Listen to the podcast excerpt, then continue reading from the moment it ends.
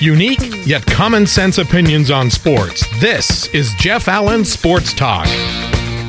We're talking playoffs. The Orlando Magic finally back in the NBA playoffs after a seven year drought. We will speak to Zach Oliver, senior editor of the Orlando Pinstripe Post, in a little bit to talk about the upcoming series with the Toronto Raptors. Zach is standing by in the virtual green room, and we'll get to him momentarily. First, a couple of other NBA notes to touch upon. So, the retirement of two NBA legends Dwyane Wade with the Heat, Dirk Nowitzki with the Dallas Mavericks, and uh, you don't have enough words to talk about all their greatness and all their classiness. And um, first, starting with Dwyane Wade, if you if you saw the Budweiser tribute, and boy, if it didn't hit you right in the right there, you have no feelings. Uh, that was a well, well done, well done spot by Budweiser. And uh, Dwyane Wade brought the championships to the Miami Heat, teaming up with Shaquille O'Neal, also with LeBron James, and uh, was certainly a, a classy, terrific player, clutch player. And you could say the same thing about Dirk Nowitzki. He spent 21 years with the Dallas Mavericks. He is so revered in that town. He is almost like Roger Staubach revered. That's how how amazing he has been, and uh, great to see all the uh, the uh, the the ex stars come out and uh, join his tribute in his last home game. And it was great to see that sweet fadeaway jumper one last time. And of course, he did bring the Mavericks championship as well.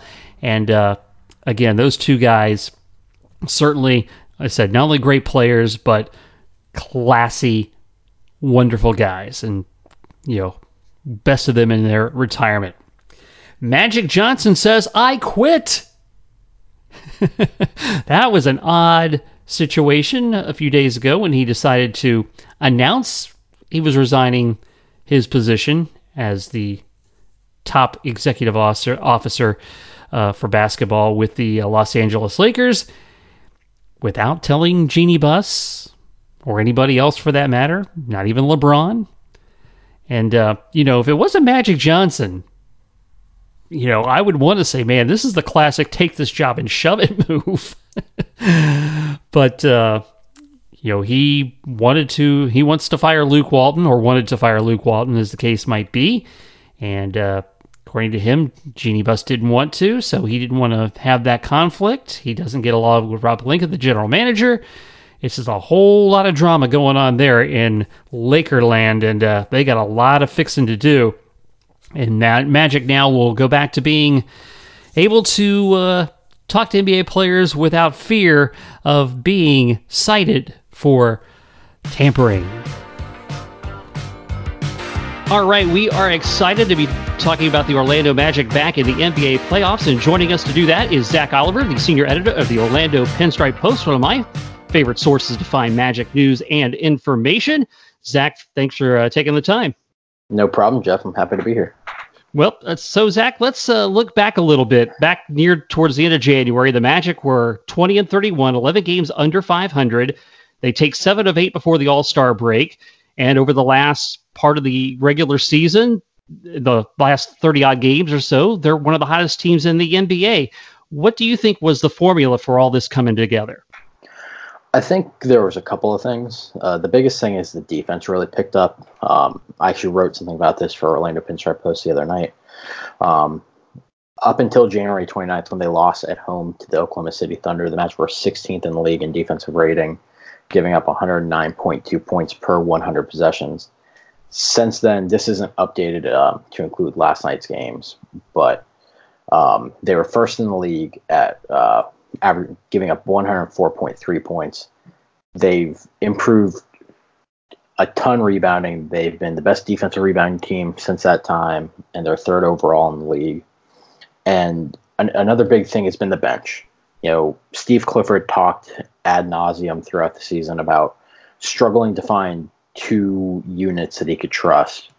And then it was really after the two game homestand the Magic had in the middle of January against the Houston Rockets and the Boston Celtics that we kind of saw them find a little bit of something once Isaiah Briscoe and Khem Birch were both inserted into the lineup, um, replacing and Grant and Mo Bamba, respectively. And then once they traded Jonathan Simmons and Wes Iwundu was getting those consistent minutes as a backup small forward, we saw a, a bit more continuity with that group, and that's really helped the starters to, you know, build off of what they've started and not come back into the game and have to rally as much as they were um, early in the season. Obviously, Briscoe went down with a knee injury, and now it's Michael Carter Williams. And while Carter Williams isn't the best shooter, he's done everything that's been asked of him. He pushes the pace, he plays defense. He's come up with some big rebounds multiple times. So they've changed a lot.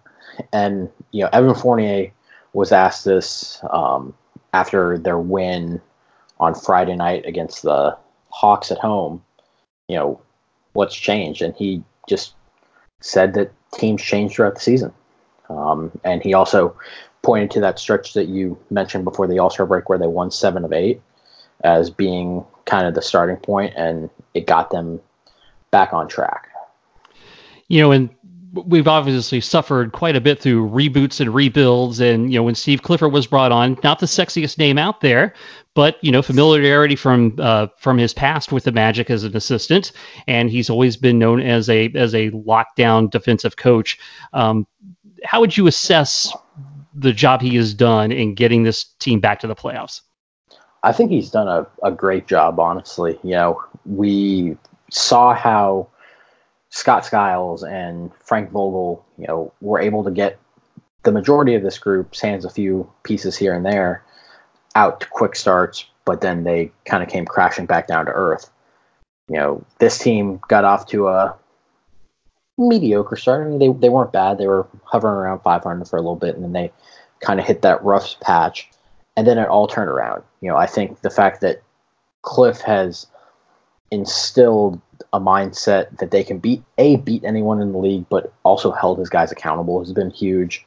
And you hear guys talk about Cliff in the highest regards and, and just how great of a coach he is. I believe John Denton of OrlandoMagic.com uh, tweeted a quote earlier from a story that he had that said uh, from Terrence Ross that said that Steve Clifford was probably the smartest coach he's ever played for. Wow. You know, we're talking about somebody who played in Toronto and played for playoff teams.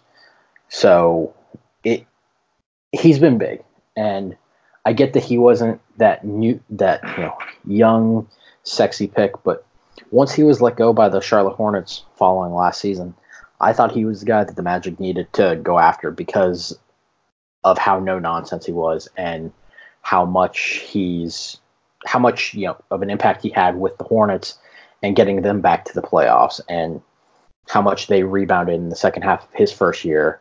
I think we see a lot of the same things with this Magic team, that team.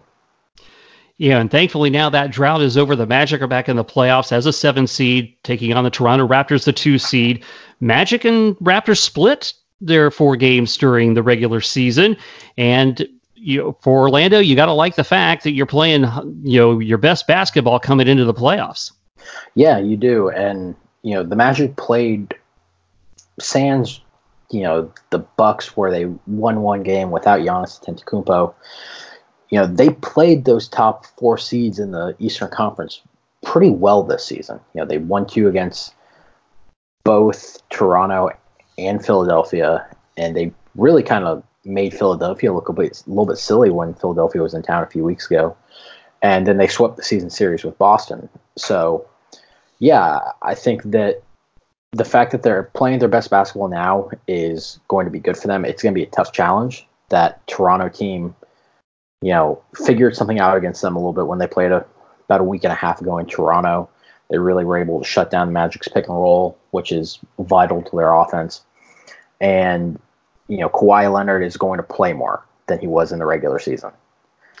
Yeah, you look at the uh, both teams are strong defensively. The Magic uh, eighth best defensive team, Toronto fifth best.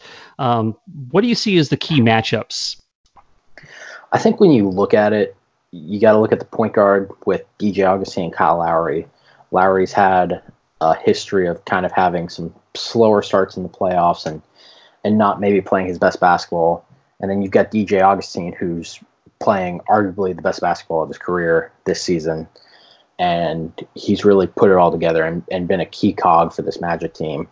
And then in the front court with both Aaron Gordon against Kawhi Leonard and then Jonathan Isaac playing Pascal Siakam. You know, mm-hmm. th- those two are, are going to be really important because Gordon and Isaac had some success against them this season, and see, especially with Siakam, he is such an important part to their offense. He can make plays, he can knock down that that outside shot, and he just does all these little things for them. So if they can take him out of the game a little bit, I think that'll help. And then also with Kawhi, he can he can get his own whenever he wants. He's one of the top ten players in the league still, and Aaron Gordon's gonna have have his hands full. But Gordon is the guy that is up for that test. He's said time and time again that he wants to be out there defending his or the opposing team's best player. And even before the season, he talked about how important it was for him to become a better two-way player. And that's something that Steve Clifford said, and I think that we've seen that throughout this season. So how he fares against Kawhi, how Jonathan Isaac uh, does against Pascal Siakam, and then the point guard is going to be huge in that series. Yeah, and I do like the fact that you know the the, the Magic have good length, which which helps them uh, take on those two key scorers. Yeah, it does, and you know it, it's going to help them limit passing lanes a little bit and, and be able to get out and hopefully score some transition buckets, will, which will be huge because you know the pace slows down so much in the postseason. You know the Magic aren't the fastest playing team in the league, and the Raptors, you know, aren't afraid to slow down and kind of muck the game up, especially since they added um, Marc Gasol at the trade deadline. So I think we'll see two teams with pretty close, pretty similar styles, um, really be going toe to toe in this first round series, and it's going to be tough for the Magic because that's still a very good Toronto team, and Toronto's not going to be an easy place to play for them. Well, uh, one man who will is probably looking forward to the opportunity coming off the bench, Terrence Ross. He has been a microwave um, and uh, of course, he played for the Raptors, and uh, he's hoping, I'm sure, to uh, to maybe show them a little bit. Yeah, I'm, I'm sure that he is. And you know, I was answering some questions recently for Raptors Republic of uh, Fansided. They're asking a few questions about the Magic, and they mentioned that Ross has kind of struggled against the Raptors this season. And I think that you know, naturally, when you're playing against your former team, you're going to kind of push the issue a little bit and, and try to get a little bit extra out of it. So if, if Ross can kind of play within himself and keep doing the things that he's done well this season, I mean, he comes off screens super hard. When he's got guys chasing him, he can feel the contact and draw the fouls really well. I don't have the exact number, but I believe he drew was either 35 or 36 uh, fouls shooting three pointers this season. It's amazing. yeah, he, he just he has such a good knack for that. And when defenders step up and, into him when he's landing, that's a foul too because you have to give um, the shooter room to land. So if he can do that, and you know, if even if his outside shot isn't falling, how he can impact the game is with his drives. You know, we saw it last night in the season finale against the Hornets. He got going early with a couple of drives, hit a jumper, and then knocked down his first few threes. And as everyone's been calling him, the human torch was lit. and that's going to be so important for this team if they want to really push the Raptors in this first round series. And of course, as a team plays well, you also have to get a little bit of things to fall your way. And it's been amazing to me. You mentioned him earlier. Michael Carter Williams has come in late and uh, really provided some uh, some great depth at the point. and uh, how how fortunate the Magic were to have him come along when he did. I think they were they were rather fortunate. You know, Jerian Grant really struggled in his time early in the season, and then once Isaiah Briscoe went down, it it kind of seemed like you know we would see some some issues again with that second unit. then they find a guy in Michael Carter Williams who is fighting for his livelihood in this league, and he's come in and uh, I mentioned it before. He isn't the best shooter, but he's doing everything that's asked of him, and that's really the biggest thing that you need from your backup point guard. Um, and you know, if he's going to defend at the level he can, if he rebounds, pushes the pace, and just makes plays for them, that's going to be huge for the second unit, and it, it's kind of a calming influence too. And it's impressive how quickly he's had this impact. And I think that you look back on his time with Steve Clifford when he was with the Hornets before as uh, as a reason that it was such a seamless transition for him. All right, so the, the the Magic will start off the series in Toronto. If they could somehow force a split, get back to Amway, they've won nine in a row at home. It's great to see that uh, they got a home court advantage. They do, and Toronto historically in the last few years has come out a little sluggish and a little slow in their first game at home. So I think anything's possible. Um, and you know, the the biggest thing for the Magic will be the fact that the two games at home, um, I don't know if they're both sold out completely. Last I had checked and last I had heard, both games only had some single, uh, single, some single seats left, and the second game, Game Four, was almost completely sold out. So they're going to have the Amway Center rocking, and you can feel the buzz amongst the fan base and the city. It, it's palpable now. You know, it's, it's something that we haven't seen or felt since those Dwight Howard teams and the last team that made the playoffs in 2011, 2012. And with uh with this uh, series, how do you how do you think it eventually goes? Obviously, Toronto as a two seed is is is the better team, and they have a lot a lot more firepower. How do you how do you how do you think it plays out? I think the Magic steal one along the way, be it in you know one of the games in Toronto or even Game Three. If they if they lose both games in Toronto, I think they win Game Three coming back because they'll put a lot of pressure on themselves to win that game, and, and they'll really want to win one for their home crowd, especially with how much this fan base has gone through recently. Um, that being said, you know, while they will be a tough matchup for Toronto with the way that they've been playing and and everything, I think it's it's going to be too much. Toronto is such a talented team. I think Toronto ends up winning the series in five. You know, maybe the Magic can push it back to six and get back to Orlando, but I, I can't see it going much past that. All right, Zach, uh, anything you want to shamelessly plug as far as social media and what you got coming up at the Orlando Pinstripe Post?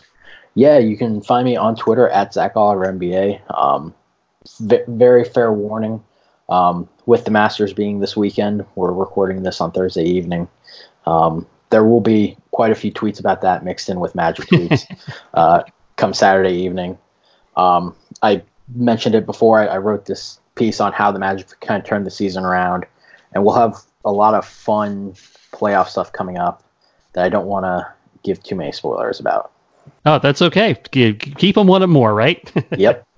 exactly. All right. Zach Oliver, senior editor of the Orlando Pinstripe Post. Thanks so much for being here. Thanks for having me on, Jeff. Yeah, and I couldn't resist breaking out the old Pointer Sisters. I'm so excited. One of the themes used in one of the great old NBA commercials back in the 80s. People dancing around and enjoying themselves, and it is exciting to have the Orlando Magic finally back in the NBA playoffs for the first time since the Dwight Howard disaster. So that is definitely good news there. Um, I'm going to go a little bit more on the limb. I'm going to say the Magic make this a six game series. They're going to be a tough out for the Raptors because they are playing well. Their defense is, you know, defense travels, and I think they're I think they're good enough to make this make this a six game series and get a couple of wins. So we will see what happens there. Well, the Virginia Cavaliers are the national champions. And as we've well documented on the many bracket specials I, I did in recent weeks, just amazing to be uh, the team that was the first to lose to a 16 seed just a season earlier, was trailing a 16 seed by double digits in Gardner Webb in the first first round game, and boy, it was just all written to be like, oh my God, this is going to happen again. But they got it straight. They went through. They won three games down the stretch in which they trailed in the last 15 seconds. You know, the tip out play where they where Clark throws it in to Diakite to get the game tying shot. That's an, just such an unorthodox and amazing play that happened. And I will say this about the tournament this year. Now, I like more Cinderella stories in my NCAA diet, but if you're going to give me games like we got throughout, you know, UCF Duke, you, you know, you know, still breaks my heart to see that ball roll off the rim every time they show that highlight. But you look at all the close games that were going down the stretch in the Sweet 16, the Elite Eight overtimes. You know, we had three overtimes down the stretch. So if you're going to give me that kind of drama, I can live with a little less Cinderella, but I do want to see more of those next year because I am greedy.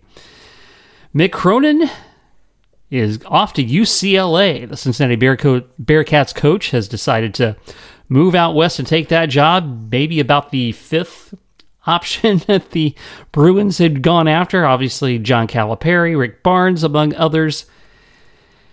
But Mick Cronin's a good coach, and but is he going to be able to satisfy a delusional fan base that thinks, you know, that that they should be what they were in the John Wooden era, which ain't to happen. We'll see what he does. He's you know he's he's he did a great job at Cincinnati, got them to the to the NCAA tournament last nine seasons.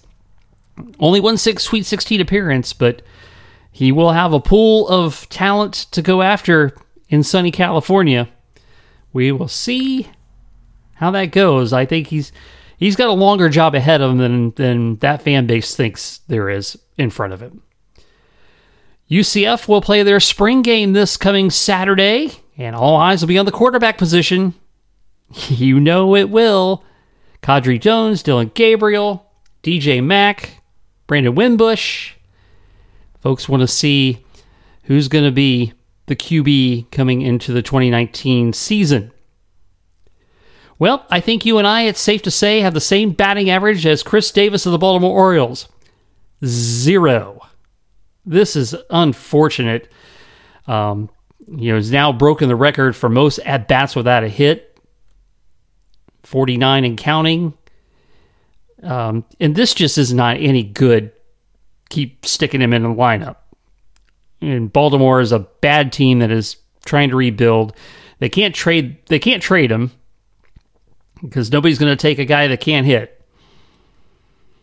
But releasing him and letting him find his way back, he's out of options, so they can't send him to the minors unless he really says, "Okay, I need to do this." But uh, you know, a guy that hit 50 homers not so long ago, was awarded a big contract, and now can't can't get it done at all. Can't get the wood on the ball. The Masters is underway at Augusta. I have to go into my Jim Nantz voice. First round leaderboard as we record this on a Thursday.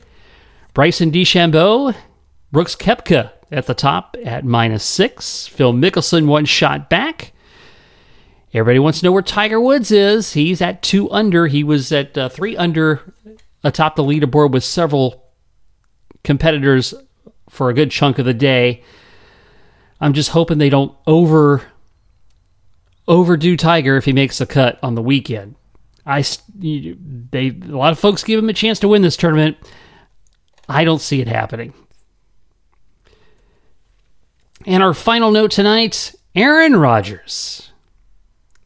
You know, this is a, you know, a lot of folks have been critical of him, and he has now lashed back in an interview with a Milwaukee radio station, saying that these guys are just out to out to get him and and uh, further their own agendas. And this kind of story here, and look, quarterbacks by and large are prima donnas. You know, Ben Roethlisberger, Aaron Rodgers. And and you just What I hate about this is you see that, especially because of social media and all the 24 7 coverage, you know, we're getting exposed to all the stuff that we were never exposed to before. He doesn't like me. I'm not going to throw him the ball. you know, come on. I liked it better when there was a last let of this letting out of the uh, the emotions, and this stuff stayed in the locker room. Packers have uh, some work to do. I mean, Rodgers is a great quarterback, but you know, has he, you know, has he fractured his team? That all is remains to be seen in the upcoming NFL season. Go to JeffAllenSportsTalk.com. You can catch any of my podcasts there. I'm also on the Nightline Sports Network, joining that team with uh, uh, Sons of UCF, the Nightline Show, and I now do the AAC report. So make sure you check that out, NightlineSports.com. And if you haven't subscribed already, please do so. I'm available on many of those fine platforms where podcasts are delivered. And with that, we are done here.